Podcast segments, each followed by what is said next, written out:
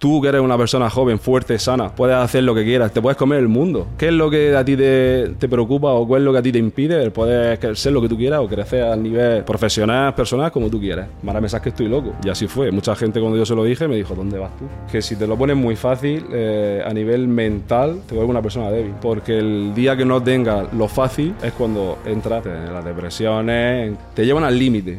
Hay gente que no lo supera, hay gente que no puede. La gente enseguida te tacha de cualquier cosa. Mira, machista, franquista, eres de vos. Yo me estaba dejando los cuernos para llegar hasta aquí. No me digas ahora que es que yo he tenido suerte. ¿Tú sabes acaso lo que yo he pasado de aquí hacia atrás? ¿A qué no lo sabes? Tú ves solamente lo que tengo el ahora, el presente. Pero tú no sabes realmente lo polio que ha pasado. Mis cojones, suerte. No, suerte no. Yo ni siquiera contaba con esto. Yo en mi vida pensaba que me iba a dedicar a esto. Jamás. De los jamases, le clavé la tijera en la cabeza. Damas, caballeros, bienvenidos a un nuevo episodio aquí en B-Market. Hoy me acompaña pues, la persona que desde hace ya casi un año me está cortando el pelo y yo creo que... Hostia, estoy, estoy satisfecho, ¿eh? ¿Sí? Rubén, ¿cómo va la cosa? Un placer tenerte aquí, ¿eh? Muy bien, muchas gracias por invitarme todavía. Gracias a ti. Quiero empezar preguntándote, que me da mucha curiosidad, macho, eh, ¿cómo y por qué empezaste en el mundo de... de la barbería, de la peluquería? Uf, buena pregunta, la verdad. ¿Hace mucho tiempo? Pues ahora aproximadamente ya, desde que yo empecé lo que a interesarme por esto, sí. aproximadamente unos dos años, que me trae poco. Porque a nivel de gente profesional que lleva mucho tiempo en esto, llevará sí. aproximadamente, cosa que se dedica, llevará por lo menos siete, ocho, la gente que ya sabe lo que es a nivel experto, sí. suele llevar siete, ocho, nueve, diez años. siete, ocho, nueve años. Yo llevo, entre que yo empecé en la academia y ahora, lo que yo llevo ya solo por mi cuenta, sí. que yo me monté dos años, aproximadamente no llega. Hostia, dos años. Nada más. Y parece que llevas más, ¿eh? Lo digo por tu experiencia o por el trato que tienes con el cliente, al menos el que yo percibo. Eh, yo ni me lo esperaba, te lo juro. ¿No? No me lo esperaba que yo iba a tener este trato, porque yo siempre soy una persona muy... que me cuesta a lo mejor un poco, a lo mejor no. con la gente, interactuar. No. no es que me cueste interactuar, sino que abrirme a la gente, que me cuesta un poco. Y, y el hecho de que yo ponerme a trabajar de cara al público, yo decía, yo no sé si voy a poder de verdad, ¿eh? Hostia. Porque lo veo complicado. Yo que soy una persona más reservada y todo eso, digo, no sé yo si voy a poder. Es que es complejo, ¿eh? Es, es un poco complejo. Sobre todo cuando no sabes quién te viene. Que dice, oye... Claro, y más si es cliente nuevo. ¿Sabes lo que te digo? Un cliente nuevo, a lo mejor un cliente que ya conoces de varias veces, que ya ha venido, ya coge un poco de confianza, te abres sí. más con él, hablas habla de todo. En sí. general, familia, trabajo, eh, yeah. amistades, dónde has ido de viaje, dónde te vas a ir, lo que vas a hacer el fin de semana. Pero sí. una persona nueva que no conoces de nada, el, es como, ¿cómo decirte? El, el que trabaja de, de puerta a puerta, a puerta, sí, fría, a puerta fría. A puerta fría. Es como un poco... ¿Y tú como... un poco chocante. ¿Con qué mentalidad iba? Es decir, la primera vez que tú recibiste un cliente, entiendo que eso es... Yo la primera vez que recibí un cliente, es complejo. Eh, a mí me temblaba hasta Hostia. las rodillas, sí, te lo ¿verdad? juro, hasta las rodillas me temblaban. Y ya les dijera ni te cuento. Joder. Además, recuerdo una anécdota que sigue siendo cliente mío a pesar del tiempo que ha pasado ya, un año, que estaba desde que empezó. Sí. Desde que empezó vino conmigo, desde que yo empecé a, en, el, en el negocio. Mm. Le clavé la tijera en la cabeza. ¿Sí? Sin querer, te lo juro. Yo pensé, digo, Dios, qué, qué vergüenza. Digo, esta persona no va a volver más en la vida. Bueno, aquí nos reímos, pero hostia. Yo te lo dije, qué mal, qué mal. Digo, no va a volver más en la vida este hombre. Hostia. Pues precisamente el otro día, hace unas dos o tres semanas, volvió y me soltó, me recordó la anécdota de que... ¿Sí? Dice, ¿te acuerdas cuando me clavé la tijera en la cabeza? Digo, me acuerdo, me acuerdo. Hostia. Pero vamos, entiendo que ese primer momento de recibir a un cliente, hostia, tiene que ser satisfactorio. Primero porque estás recibiendo algo a, a tu nuevo imperio, ¿no? Por decirlo de alguna forma, sí. que crea algo y no sabes cómo te va a funcionar. Eso es otra cosa importante, que tú a la hora de lanzarte a abrir... Y más en España, como en el país que estamos. Tal cual, tal cual. Sí. A la hora de lanzarte a abrir un negocio, a hacerte autónomo, eh, es como te la juegas todo a uno. Todo a una, es que lo decís. No sabes cómo te va a funcionar, no sabes si vas a poder mantenerlo el negocio. Y el hecho de también de que eh, al traer clientela nueva... es complicado, porque mmm, tienes que estar, hoy día tienes que depender de todo, tanto de redes sociales. Antiguamente era más el boca a boca, sí. el allí... Que sigue funcionando también, ¿eh? El boca a boca. Sí, no, sí sigue funcionando incluso, pero, que... pero hoy día es, ese tema cambia mucho. Ahora tienes que también depender mucho de redes sociales, tanto de Instagram, el Facebook, y luego como yo tengo, tengo una aplicación. Sí. Que a través de la aplicación la gente también te deja reseñas. Eso también hace que la gente, cuando se meta en la aplicación, a ver dónde quiere cortarse el pelo en este caso, que vea la reseña y que diga, ah, pues aquí parece que cortan bien. Quiero decir, que ha evolucionado, ese aspecto evoluciona mucho. No es como antiguamente se hacía los sí, negocios. Sí. Entonces, claro. ¿Y tú ¿Cuándo, bueno, cuándo no? ¿Por qué empezaste en este mundo? ¿Qué es lo que más te llamaba? Que hay mucha gente que estará escuchando esto y diga, hostia, no sé lo que hacer con mi vida. Es la, pre- es la pregunta del millón. La pregunta del millón, ¿verdad? Mira, yo te lo digo, eh, yo tan, te lo voy a explicar. Eh, para mí, tú conoces que mucha gente se tira toda la vida buscando qué hacer o a qué dedicarse porque no lo tiene claro. Hmm.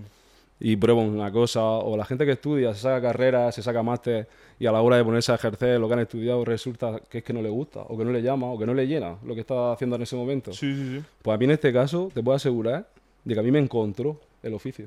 ¿Te encontró a ti? A mí me encontró el oficio. Yo ni siquiera contaba con esto. Yo en mi vida pensaba que me iba a dedicar a esto. Jamás. De los jamases, yo pensaba que a mí esto me iba a gustar. Y mucho menos que me iba a emocionar y a ilusionar el día a día el hecho de levantarte y tener ganas de ir a trabajar. ¿Eso a quién le pasa hoy día en España o a la mayoría de gente que trabaja? Muy poca gente tiene la, la suerte o la oportunidad de poder decir, oye, es que tengo ganas de ir a mi trabajo. No me importa quedarme media hora más, una hora más de mi trabajo. Me da igual. He echado diez horas, once horas, doce, doce horas de trabajo. Sí, sí, sí.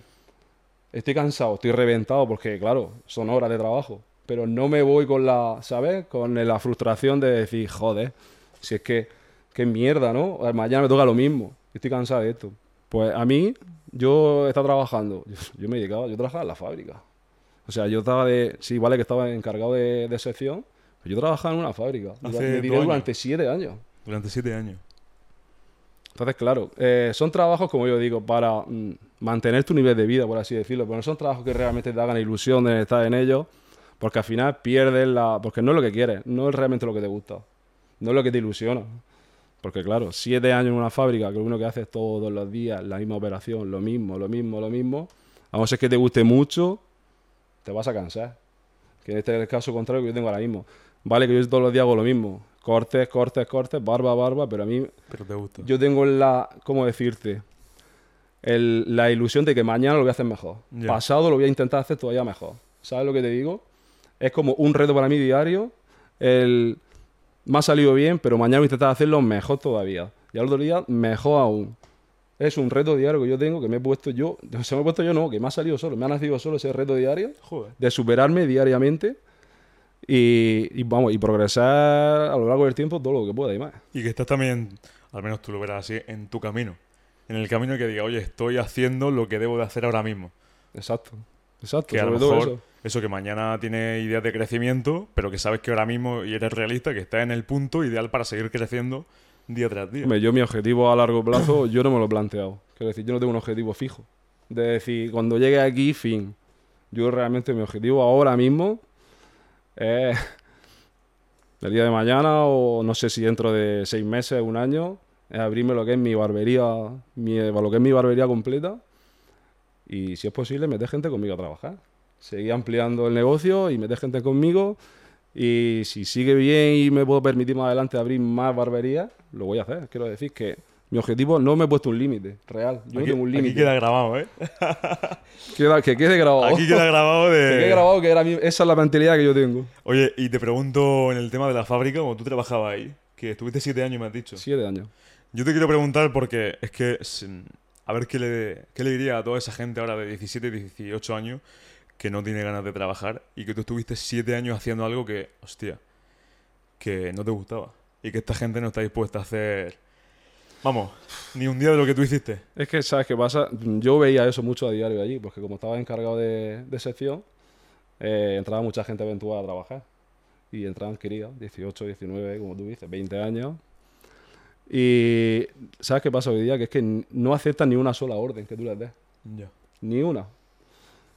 Entonces, claro, eh, ha cambiado la sociedad de una manera en que la gente joven lo quiere todo ya y ahora. El, el esfuerzo, o sea, el día a día de voy a conseguir algo esforzándome, sí, aunque tenga barreras, aunque me pongan complicaciones, es como que la gente... ¿Cómo decirte? Que la juventud está derrotada, por así decirlo. Sí, que no hay ese afán, ese afán de superación. No, la gente no tiene afán de superación ninguna. Y Actual. yo me parece, la verdad me parece un poco triste... Porque yo no soy ningún crío. Yo tengo ya treinta y nueve años. Y hace poco he tenido mi tercera hija. O sea que más complicaciones que tengo yo, que podría decir, tú que eres una persona joven, fuerte, sana, puedes hacer lo que quieras, tienes, te puedes comer el mundo. ¿Qué es lo que, te, qué es lo que a ti te, te preocupa o qué es lo que a ti te impide el poder ser lo que tú quieras o crecer al nivel profesionales, personas, como tú quieras. No tienes nada que te lo pueda impedir. Yo, yo sí podría poner quejas y decir, no, no, es que yo ya tengo una edad, yo tengo una familia, yo, buah, yo cómo voy a poner a hacer ahora eso. Y aún así, por eso cuando dicen que hace más el que quiere que el que puede, es una verdad enorme. Es que hay muchas excusas, ¿eh? Yo creo. Es que sí, hay muchísimas. Y el otro día, saliendo a la calle a preguntar, una, una chica me, me dijo esta frase de tiempos fuertes crean hombres fuertes, hombres fuertes crean tiempos fáciles y tiempos fáciles crean hombres débiles. Y que, coño, estamos en un momento en el que aparentemente no hay tantos problemas como antes y buscamos que un problema es suspender un examen. Hostia, vaya problemón. Estrés, depresión, he suspendido. ¿Qué dices tú? Hostia, hace, hace cien años se estaban matando en la guerra. Así y es. Ahora que un papel, en un papel te, te saque una nota que ponga un dos o un uno, ya es un problema, ¿eh? Es una frustración, es un motivo para ir al psicólogo, es un motivo para dejar de estudiar, es un motivo para entrar en una depresión. Es que no hay... No hay, por eso te cuando dices, es que no hay afán de superación, no lo hay. No sé cuál es o qué camino debemos de seguir la sociedad hoy día para que eso cambie, ahora mismo. Porque lo que te dijo esa chica, en verdad, realmente tiene razón. Hoy día se está creando gente débil. Personas débiles, ya no me refiero a tanto eh, sexo masculino o femenino, sí, sí, en general, cual, personas sí, sí, débiles sí. que no, no sé realmente con lo que está pasando. Ya no sé si es el problema a nivel social, a nivel político, que la gente la tiene un poco oprimida, ya no sé lo que es, yo realmente no lo sé. O a nivel eh, educativo por parte de los padres, que no están dando a lo mejor las pautas que deben de seguir o cómo deben de actuar o cómo tienen que ser. Que al final, si te pones a pensarlo bien, Eh, gran parte de la educación de parte de los, de, o sea, corresponde a los padres. Eso es así. Eso es así. Tú, bueno, me comentabas el otro día que cuando tú te estabas formando en la academia uh-huh. para, para ser barbero, al mismo tiempo ibas comiendo en el coche. Así es, te quedaste muerto cuando te lo dije, ¿eh? Fuck. Pues te lo explico. Eh, yo cuando decidí dar el paso, pues que también tenía miedo, como te estoy hablando, de cómo voy a hacer yo ahora con treinta y... Por aquel entonces fue hace dos años, treinta y siete años, digo, ¿dónde voy yo ahora? Con dos hijos, con un trabajo estable, a arriesgarme a esto, que yo no sé si esto si me va a funcionar. El miedo si era, va... era ese, ¿no? Pero claro, coste, el, decir, claro el, el miedo de, o sea, de perder lo seguro, realmente, ya, de, de no aventurarte a salir de la zona de confort, el no aventurarte a decir, sí. voy a probar algo nuevo, voy a probar algo que realmente me, me apasiona, pero tengo, tengo el miedo de que tengo ahí algo seguro, que tengo una familia, que ¿cómo voy a hacer yo eso a mi edad?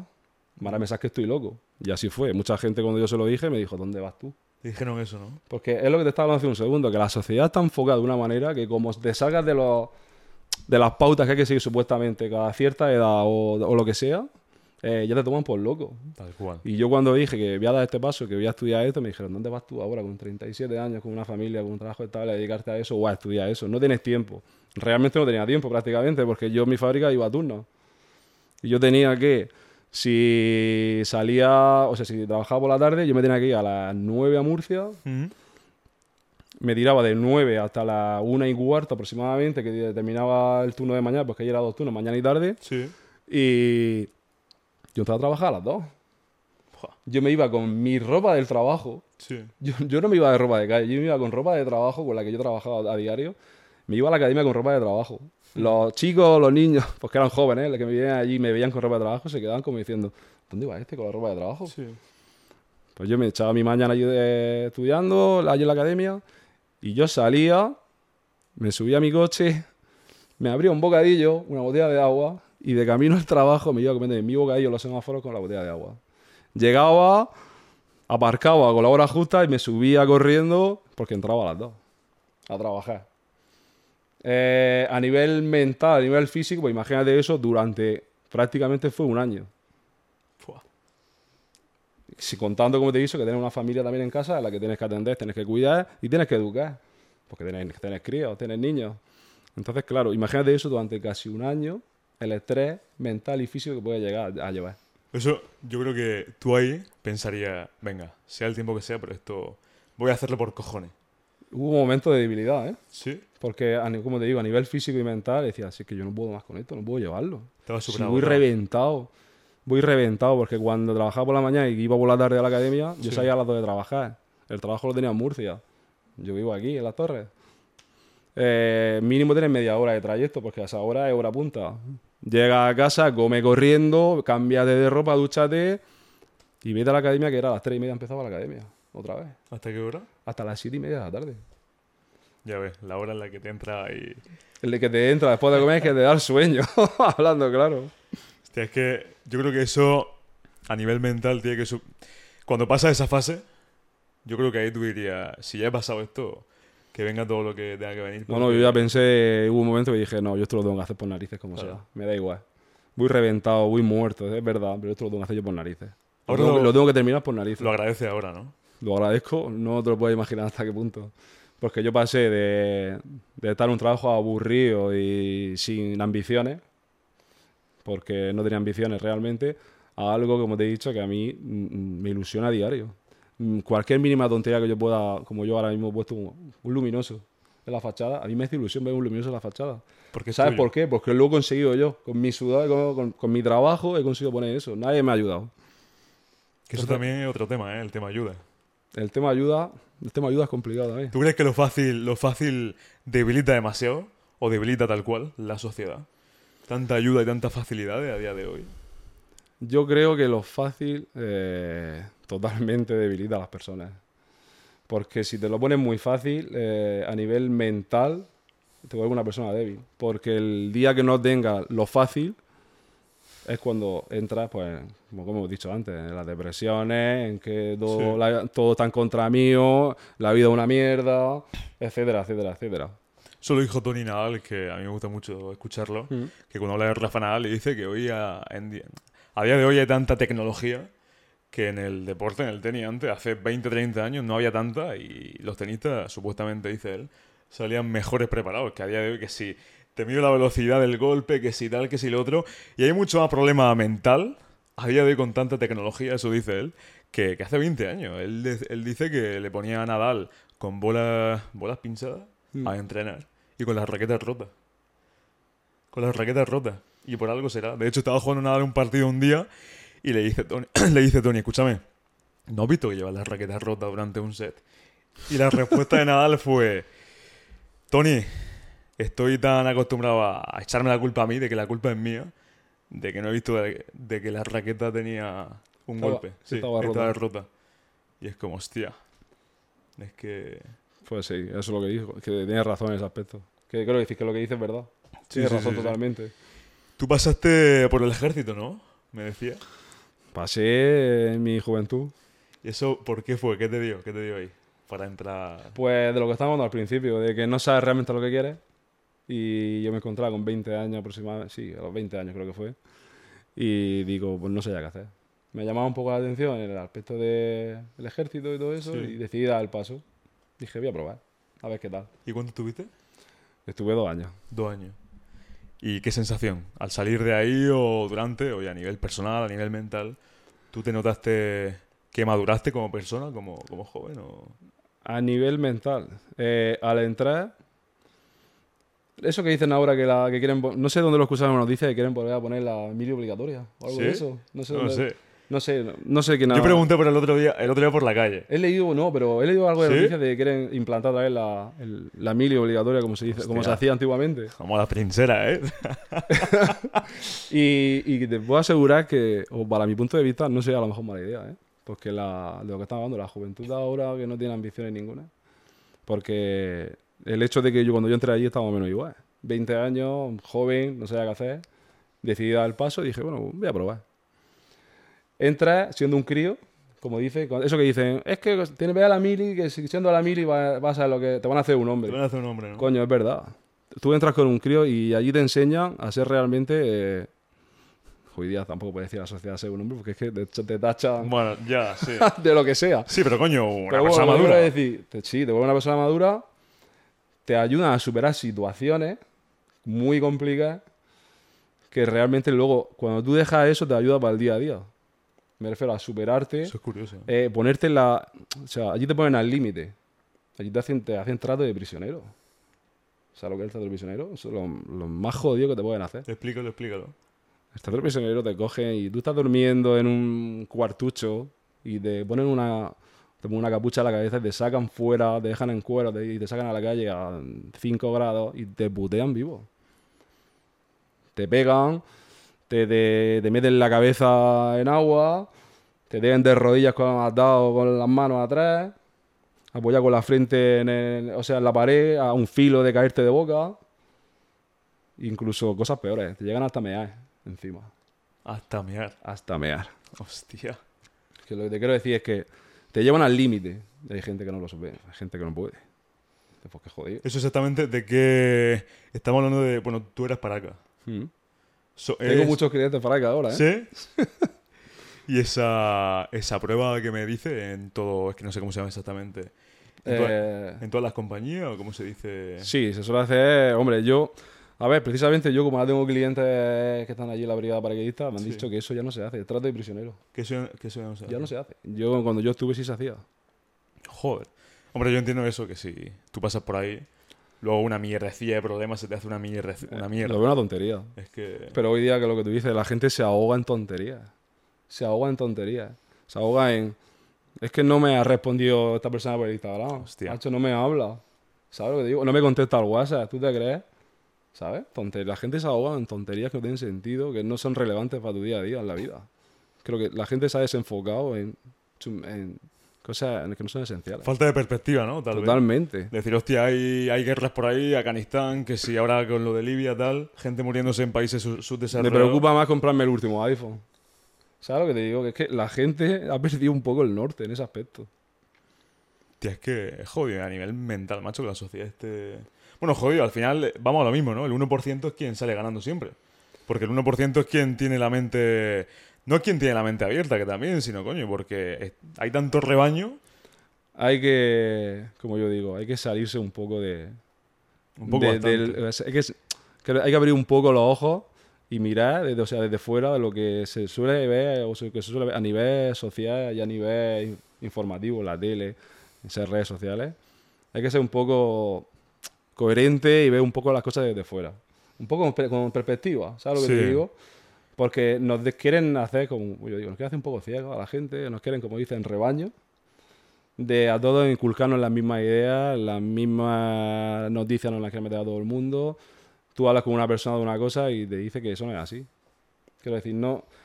La opinión, si, no es, si es diferente al Hostia, resto... Eso es otro tema, ¿eh? Si tú tienes una opinión diferente a, a la mayoría de personas, te tachan ya de, pues, de lo que ellos quieran tacharte, sí. de cualquier cosa que a ellos se les ocurra tacharte. El tema de eso es que, coño, es lo que tú dices, si... tú opinas diferente a mí, yo por ejemplo tengo una mente muy liberal que si tú opinas diferente a mí, bienvenido sea. Claro. Pero el problema yo lo estoy viendo cuando viene que, oye, yo opino de una forma y tú a mí me criticas por opinar, que no, que no busco que me entiendas, pero coño, eh, déjame expresar mi opinión porque luego vosotros queréis opinar y luego buscáis la libertad. Exacto. Es como un poco...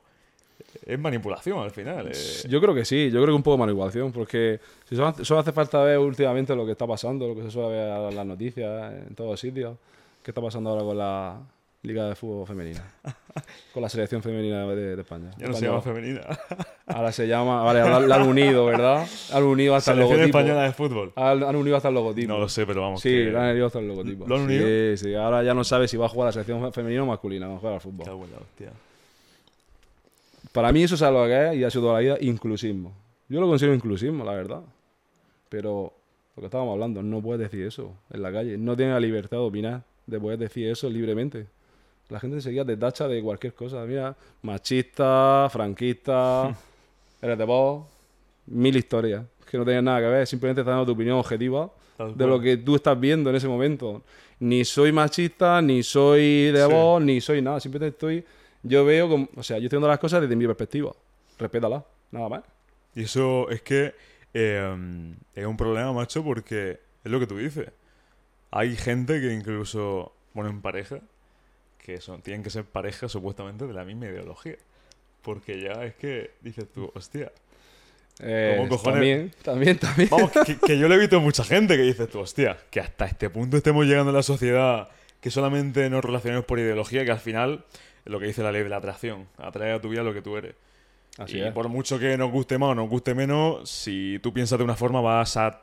Yo pienso, ¿no? Vas a atraer a gente a tu vida que piense como tú. Y si la ideología está por medio, pues tendrá que estar por medio. Pero, coño, yo soy de los partidarios que no la ideología debería de marcar el pensamiento de la sociedad o que tú estás conmigo por ideología, sino por... No sé si me estoy explicando. Sí, sí, sí, te entiendo perfectamente. Eh, pero que es curioso, ¿eh? Que es curioso, macho. Es eh, lo que estamos ahora mismo, la sociedad actual es así. Hmm. Y no sé lo que haya, no sé lo que habrá que hacer para cambiarlo, sinceramente. Tengo mis dudas. Ahora mismo, ¿cuál sería la solución? Porque se está todo, se está un poco todo desmadrando un poco de más, ¿eh? Tú estudias, yo estudié filosofía en bachillerato y de hecho la quitaron. Que no me extraña que la quiten porque hace, te hace pensar. Qué bueno, no lo sabía. Eh, sí, sí, sí. No la quitaron sabía. Y luego la volvieron a poner en bachillerato. Y estu estudié un, un poco de lógica. Y la lógica te dice que si una cosa es... Si el suelo está mojado, es porque o le ha echado un cubo de agua o porque ha llovido. Y eso es así por cojones. Lógicamente. ¿Qué pasa? Que estamos llegando a un punto, yo veo que... Hostia, eh, la lógica le hacen perder sentido con todo el, todo el tema del body positive. Body positive, no entrenes, tal, no sé qué. Hostia, ¿hasta qué punto estamos llegando que... las verdades más verdades se están poniendo en duda? Yo, mira, a día de hoy, ahora mismo, con, con el negocio, lo tengo complicado, pero yo siempre he hecho deporte, toda la vida. También. Siempre, ¿no? Toda la vida. Yo, ah, y me ha ido... Que está fuerte, tío. Me ha gustado ir al gimnasio, me ha gustado cuidarme. Y ya no solo a nivel estético, que también ayuda, a veces también te gusta, a veces a nivel estético, las cosas como son, está claro. Ahora hablaremos de eso. A nivel de salud, sobre todo, El, el día a día de verte tú que estás comiendo sano, sí, que tú te sientas mejor, a lo mejor con más energía para trabajar, para todo. Me ha, me ha gustado. Lo que pasa es que ahora mismo por el trabajo, por, la, por mi familia, lo tengo complicado. Pero yo en cuanto pueda organizarme horario, el horario y la familia y todo eso, me gustaría retomar de nuevo el gimnasio. Porque llevaré aproximadamente un año que no voy, pero quiero ir de nuevo. Vamos, que tú con el entrenamiento te sentías... Yo me sentía muy bien. Sí. Yo te sientes, o sea, te sientes realizado. Una cosa, aunque sea momentánea, te sientes realizado. Ya, hablando hablando del, del tema estético, y te lo junto con el tema del pelo, ¿tú crees que la estética de cara a ir por la vida ayuda a, la, a aumentar tu nivel de confianza? No sé si me, si me he explicado. Es decir, que tú te veas bien, con buena ropa, no digo de marca, mm. que vistas lo que te salga de las narices, que te veas seguro, con tu buen corte de pelo, un buen peinado. Totalmente, eh, lo he pensado ayuda, toda la vida, ¿no? Toda la vida lo he pensado, siempre, toda la vida. Es súper importante. Eh, yo creo que aporta mucha confianza en la persona a la hora de todo, a la hora de una entrevista de trabajo, a la hora de conocer a una persona, a la hora de socializar con quien sea. Yo siempre lo considero así. Lo que pasa es que, como dices tú ahora, que la gente parece ser que te fomenta que no que comas mal, que no hagas deporte, que no hagas nada, eh. y hay que aceptarlo a las personas tal cual, que, se, que sí, que se acepta, está claro, pero que no fomentes la enfermedad, porque al final realmente lo que estás fomentando es la enfermedad, no la salud. Sí, sí. Y estamos entrando en un, en un ciclo un poco extraño. Toda la vida se ha considerado que hacer deporte es sano. ¿Por qué ahora resulta que hay que aceptar que se acepta? Que sí, que no hay ningún problema. Cada uno puede ser como lo que sea. Por supuesto. Y, y el que quiera hacer deporte que haga y el que no, que no haga. No pasa nada, no hay ningún problema. Pero que ¿por qué se está ahora intentando fomentar lo contrario a la salud? Es lo que no entiendo. Es que claro, hablan de aceptación, pero ¿aceptación hasta qué punto? Claro. Porque es que hay dos puntos. El, te hacen la víctima, es decir, aceptas lo que tienes, te hacen la víctima y no haces nada. O, o, coño. o volvemos a lo que estábamos hablando antes, hace un momento, al, al esfuerzo, a la superación. No hay. Por eso se, ahora se está fomentando. Yo creo que por eso se está fomentando eso ahora. El no hagas nada, acéptame como soy y punto. Pero es porque pues, la falta de ambición, la falta de ganas. Tal cual, ¿eh?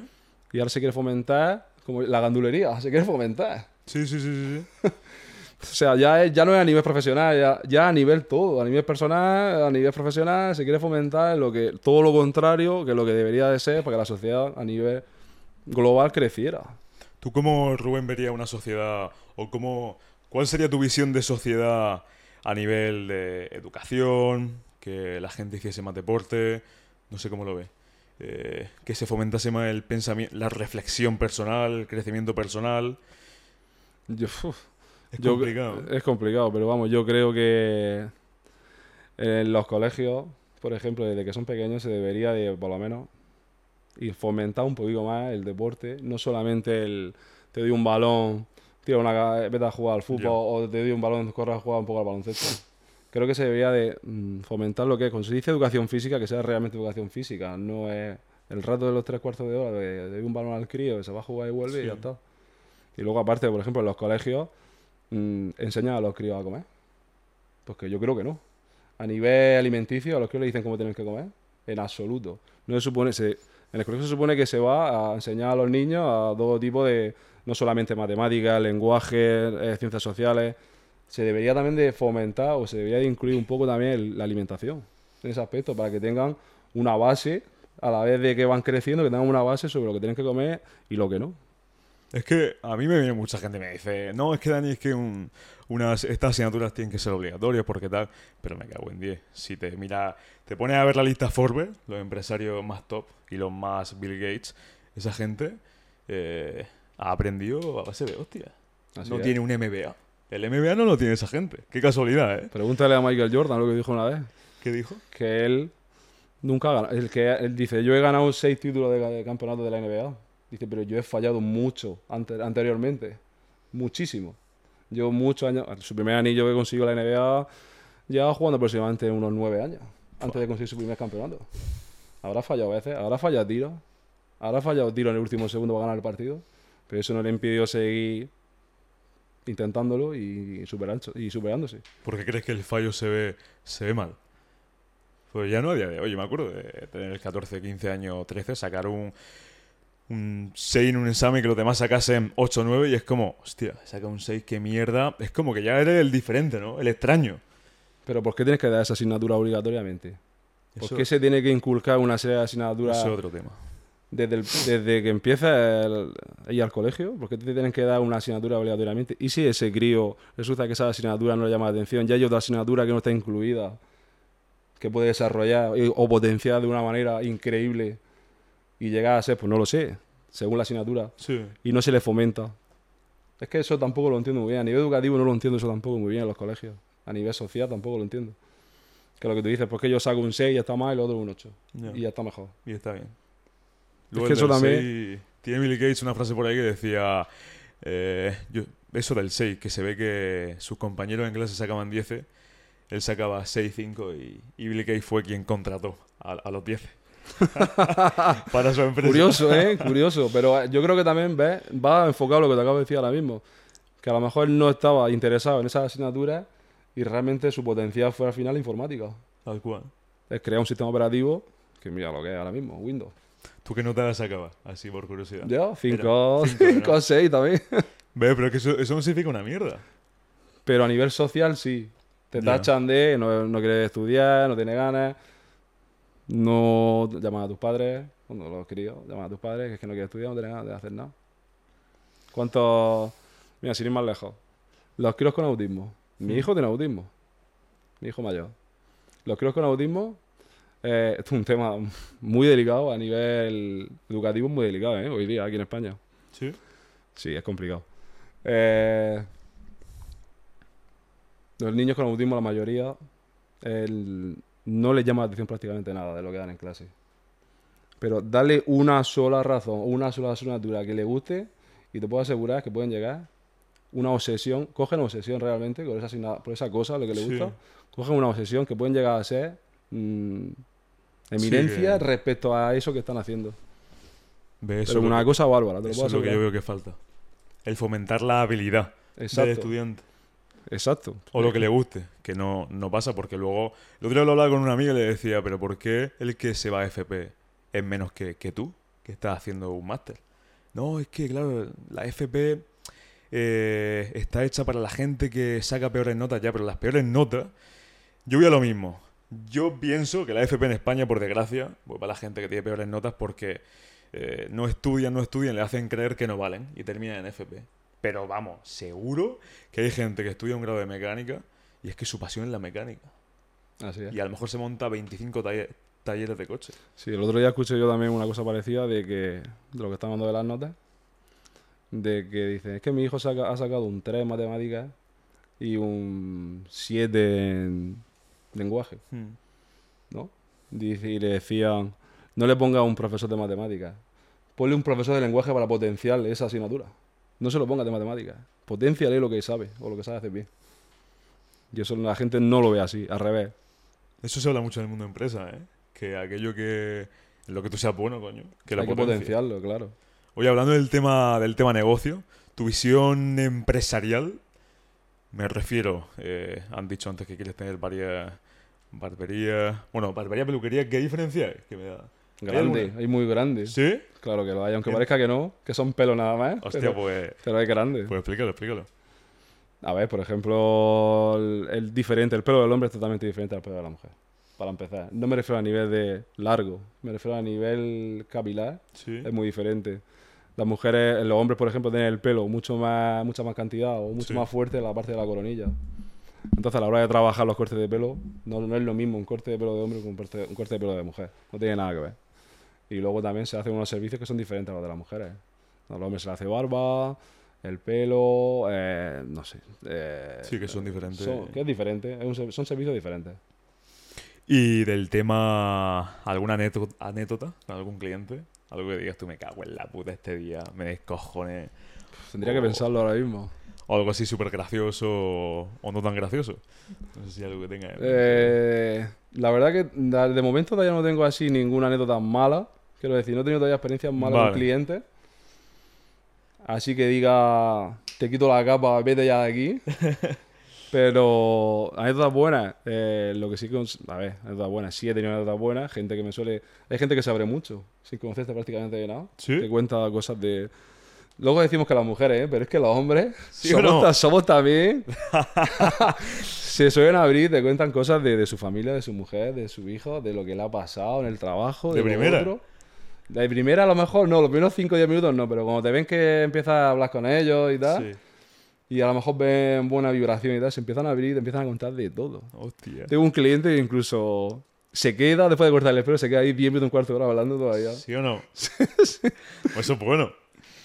Oye, te iba a preguntar, ¿algún consejo así que le puedas dar, a, sobre todo a hombres, a nivel capilar, a nivel de pelo, alguna recomendación para que el pelo lo puedan tener más fuerte? No hablo de corte porque no le vas a recomendar que se corten en su ya, casa, claro. Que vayan a tu, a tu peluquería, pero que el pelo más fuerte o el tipo de peinado, no sé el yo. El pelo más fuerte, aunque no lo crea, no tiene nada que ver con los productos que te venden en peluquería, ¿eh? Nada yo que creo ver. Que tiene, yo creo que es más importante el tema eh, alimentación. Hostia, pues bueno que lo digas, ¿eh? Siendo tú... Te lo digo de verdad. El tema a ver, luego hay productos que sí que es verdad que ayudan. Sí. A nivel estético de la peluquería hay productos que ayudan a la barbería. Claro, por supuesto. Claro, si tú quieres a lo mejor una barba, la quieres que no se te enrede, más fácil de hacértela y tal, sí. Hay productos, aceites, etcétera, que te ayudan a tener una barba mejor. O sea, más, sí, sí. más voluminosa o más brillante, lo que sea. Y a nivel capilar, pues igual, tienes tus ceras, tienes tus lacas, tienes varios productos para poder peinarte mejor, etcétera. Hmm. Pero que yo creo que realmente en el fondo de... Ya no solo capilar, yo, me, yo creo que todo, ¿eh? Yo creo que la alimentación. La alimentación. Yo creo que sí. Joder. ¿Y eso hasta qué punto? No sé hasta qué punto le puede, puede la pasar. La alopecia realmente que... no te la voy a solucionar, ¿eh? Si tienes alopecia, hay productos que, o sea, hay tratamientos que te pueden ayudar. Sí. A lo mejor a. A ver, te pueden ayudar a que no vaya tan rápido, a ralentizar un poco la, la alopecia. Sí. Y el pelo que tiene, aparte de reducir la velocidad de caída, el, el hecho de. O sea, más grueso el pelo o más fuerte el pelo que tienes, que se te, que te lo más fuerte. Mm. Pero alopecia con tratamiento no, no, no. Se puede parar un poco la alopecia. Sí, pero... Pero no, se va a, no te va a enriquecer pelo nuevo. El pelo que, no, si, si te va a salir, el pelo que te saca nuevo sí que es verdad sí. que te va a salir más fuerte. Eso sí.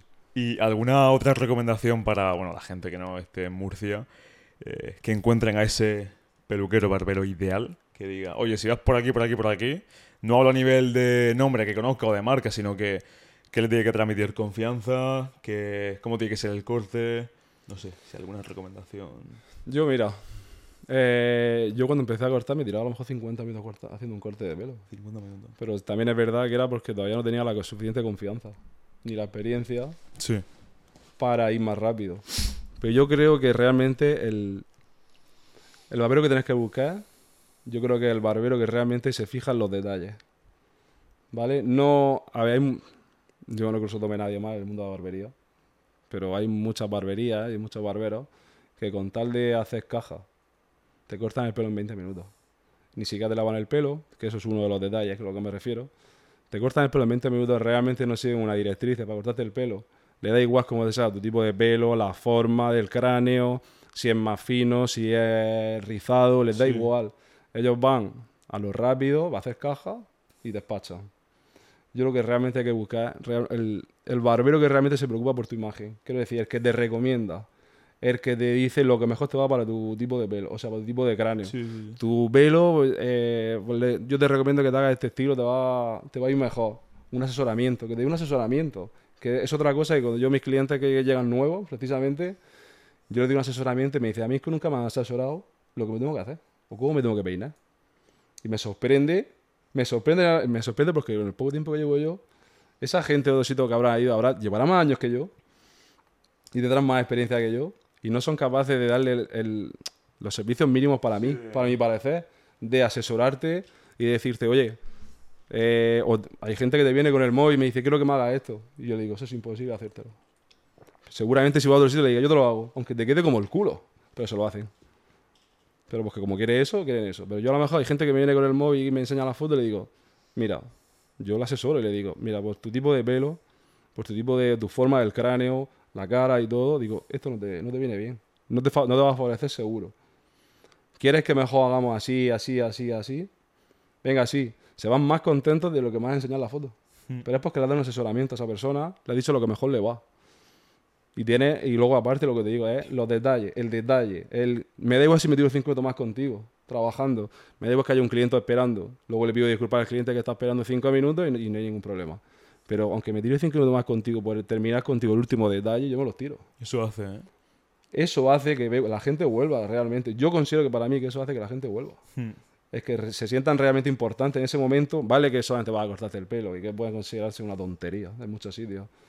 Pero el hecho de que tú vayas a cortarte el pelo y que te consideren súper importante, que te pulan hasta el último detalle y que te mimen, hablando claro, yo creo que es importante. Atención al cliente, ¿eh, macho? Totalmente, Joder. totalmente. En todos los negocios, eh. Hay gente de todo. También es verdad que hay gente que eh, se sienta ahí y no, no, no hablan nada, no interactúa. ¿eh? ¿Te ha pasado? Por, me ha pasado. Y ha es, pasado. Es muy incómodo, ¿eh? ¿Sí? Es muy incómodo. Pero nada, na, es decir, que está el cliente, está... Está sentado o está con el móvil, ¿sabes lo que te digo? Y es como no hay una, yeah. una interacción ninguna. Es como, dale, te lo hago, te corto el pelo, te lavo la cabeza, te peino Pim, pam, pum. Y adiós. Pero bueno, mientras vaya, oye... Luego, es, yo, gente de esa que vuelve, digo... Vuelve, ¿no? Joder, vuelve y todo. A pesar de no hablar aquí, no hablamos prácticamente nada. Vuelve. Y luego tengo pues, clientes que ya tenían cogido confianza conmigo, que estoy con ellos ahí, estamos de risa, hay un buen ambiente... Y aparte, pues se va a gusto, que es lo importante al final. Eso... Oye, y para ir finiquitando, Rubén, tú, eh, en diez años, ¿cómo te ves? A todos los niveles. Eh, a nivel... personal, profesional, que me diga, oye, me veo en Nueva York abriendo allí el imperio de, de Rubén. No sé Buena si, pregunta, ¿eh? Si te visiones a nivel de formación, no sé. No difícil, lo sé, es difícil. Complicado, ¿eh? Lo que me has dicho ahora mismo. Pero no lo sé, realmente. No te lo puedo decir con la ciencia cierta como veo dentro de diez años. No, entiendo, sí. Para mí ahora mismo lo más importante es seguir por el camino que voy con mi negocio, seguir ganando clientela, seguir manteniendo a mi clientela contenta y a gusto. Y, y es como yo le digo a mi mujer. Mm, yo le he dicho, como yo le digo, yo no me he puesto límites. Yo no me he puesto un límite para hasta aquí y, y fin. Dentro de diez años posiblemente me gustaría. Si no una, o sea, si no, si no puedo más de una, dos, tres barberías. Si es posible. Pero seguir y... ¿Tú le das mucha importancia al objetivo a...? Ya no te hablo a medio largo, sino, oye, el, la importancia del día a día para conseguir a lo mejor lo que quieres de aquí a dos, tres, cuatro, cinco años. Es que esa es la cosa. Yo creo que tampoco hay que enfocarse mucho a largo plazo. Yo creo que más bien enfocarse a corto medio plazo, que realmente lo que creo que luego es cuando tú te sorprendes a lo que has conseguido. Cuando miras sí. atrás, yo creo que realmente cuando tú te sorprendes a lo que has conseguido. Entonces, realmente, dentro de diez años no lo sé, pero a, a corto medio plazo yo lo tengo claro. Mi siguiente paso, si todo sigue la línea que va, es montar mi barbería. El siguiente paso. Después no lo sé. Pero mi siguiente paso es ese. Lo harás, lo harás. La verdad es que sí. Eso espero. La verdad es que sí. Eh, quiero preguntarte... Eh, eh... Vale. Es que me hablaba antes de, del tema del respeto, que me llama mucho la atención.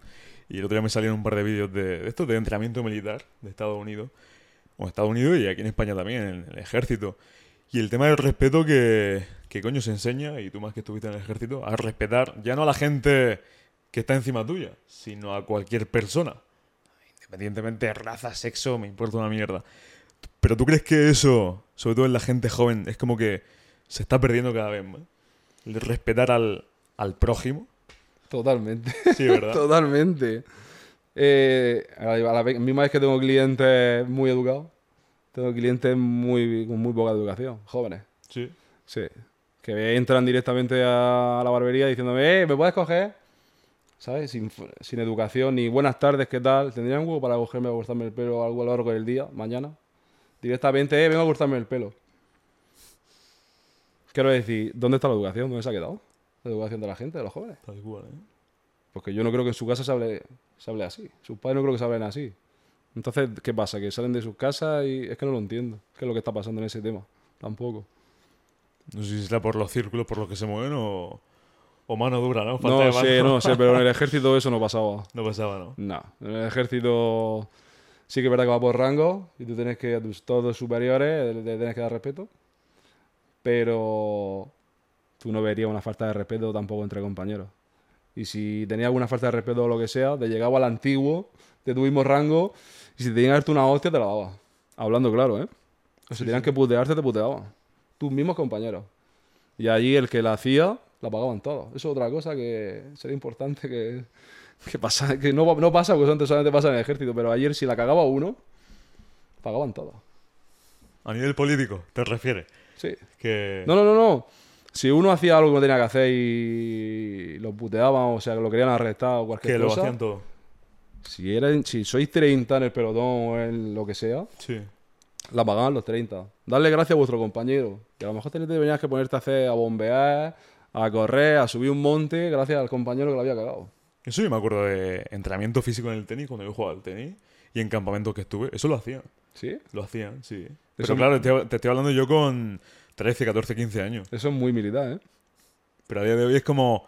Bueno. No, no, ah. allí era así, ¿eh? Es que... Yo me he visto subiendo montes por la cagada de uno. Y decía, escuchaba al sargento, dale gracias a vuestro compañero. Pero es que yo creo que ahí está el aprendizaje, ¿no? De yo decir, creo que sí. Sobre todo para el que lo ha hecho. Que, hostia. Y a nivel de compañerismo también. Y a nivel de empatía luego en la calle también. A nivel de compañerismo, hostia, eso me, me recuerda a la, a la hermandad, ¿no? Claro. Que parece que se que ya no hay ese sentimiento de, oye... No, que va. Somos aliados. Allí el ejército es un... A lo mejor no está, está mal decirlo, pero es un poco secta. Es verdad, las cosas como son. Hmm. El ejército es así. A ti tú entras ahí y entras en un ambiente que se escapa de la realidad que se vive fuera, de puertas para afuera. Un poco Matrix, ¿no? Sí, es verdad. Tú estás allí y te llevan, te inculcan unas cosas, una idea, una forma de trabajar, una forma de verlo todo, que no tiene nada que ver con la calle, como tú sales, sales por la puerta de allí, del cuartel. No tiene nada que ver. Hay gente que no sabe trasladar, dejar atrás, el ejer- o sea, dejar atrás de puertas para afuera lo que les enseñan allí hacia en la calle. Sí. Hay gente que no sabe y no... Hay de todo, ¿eh? Hay ¿En, de todo. ¿En qué sentido te refieres? Eh... A nivel militar, muy serio, muy recto, van a un bar o lo que sea, muy... ¿Sabes sí. lo que te digo? Es verdad, es verdad, ¿eh? No es coña. Lo he visto, lo he visto. Eh... Que lo llevan muy a la sangre, que salen sí, a la calle, salen a tomarse una copa con amigos y lo llevan muy, ¿sabes? Muy, muy a lo personal, ¿no? Es como no, no han salido... Como que no han dejado, no han salido. Yeah. No han salido del cuartel. ¿Sabes yeah. lo que te digo? O sea, es que parece que no, macho, pero...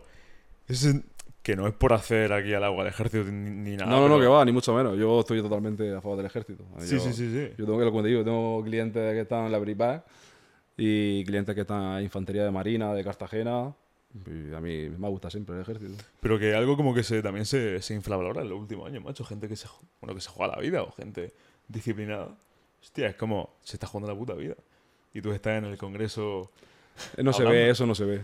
No eso se ve. Hoy día no, no, no, se, no se aprecia. Ni se ve ni se aprecia. Pero ni en el ejército ni, ni en el mundo empresarial. Tampoco. No, es que ha tenido suerte. Suerte. No, la, la suerte no. no. Si tú... La suerte no se tiene. La suerte, como yo digo, se busca. Y te la tienes que buscar y muy bien si quieres tener suerte. Lo que pasa es que, claro, luego la gente te ve... Es que se, mira, es que se la han dado, se lo han regalado... ¿Sabes lo que te digo? Pero no te lo han regalado, ¿no? Qué capullo. Yo me está dejando los cuernos para llegar hasta aquí. No me digas ahora que es que yo he tenido suerte. No. ¿Tú, ¿Tú sabes acaso lo que yo he pasado de aquí hacia atrás? ¿A qué no lo sabes? No lo sabes. Tú ves solamente lo que tengo de la hora, el presente. Pero tú no sabes realmente lo polio que ha pasado. Tú no sabes realmente, como te he dicho antes, que si yo he estado sacando de mi curso de barbería, la vez que trabajaba, la vez que estaba con mi familia. Tú no lo sabes. Tú ves ahora y la hora. Ah, hostia, qué bien vive. Hostia, qué bien le va. ¿Qué suerte ha tenido? Mis cojones, suerte. No, suerte no. No es así. Y que eso es un argumento de mierda, la gente que dice, se lo han dado. Dale tú los, los clientes a alguien que no ha cortado el pelo en su puta vida, se le van todos. Claro que se le va. Eso te digo. Que es normal, que todo el mundo empieza, coño, pero que La suerte no... Hay que, hay que tener, como, hay que tener huevos, ¿eh? Para empezar y lanzarse al vacío. ¿Cómo es el mundo de empresas en España? Hay que tener cojones para hacerlo, ¿eh? Porque yo me la jugué una carta. Yo me la jugué una carta con todo mi ahorro, todo el dinero. Yo no sé lo que iba a pasar. Sí, que hace una inversión inicial y dice, hostia, ¿voy a recuperarla o no? ¿Quién me asegura a mí que va a funcionar? No me lo asegura nadie. ¿Qué va? Tú te lanzas al vacío, te lanzas al vacío tanto que te lanzas que ya empiezas a pagar autónomo si sabes si va a funcionar.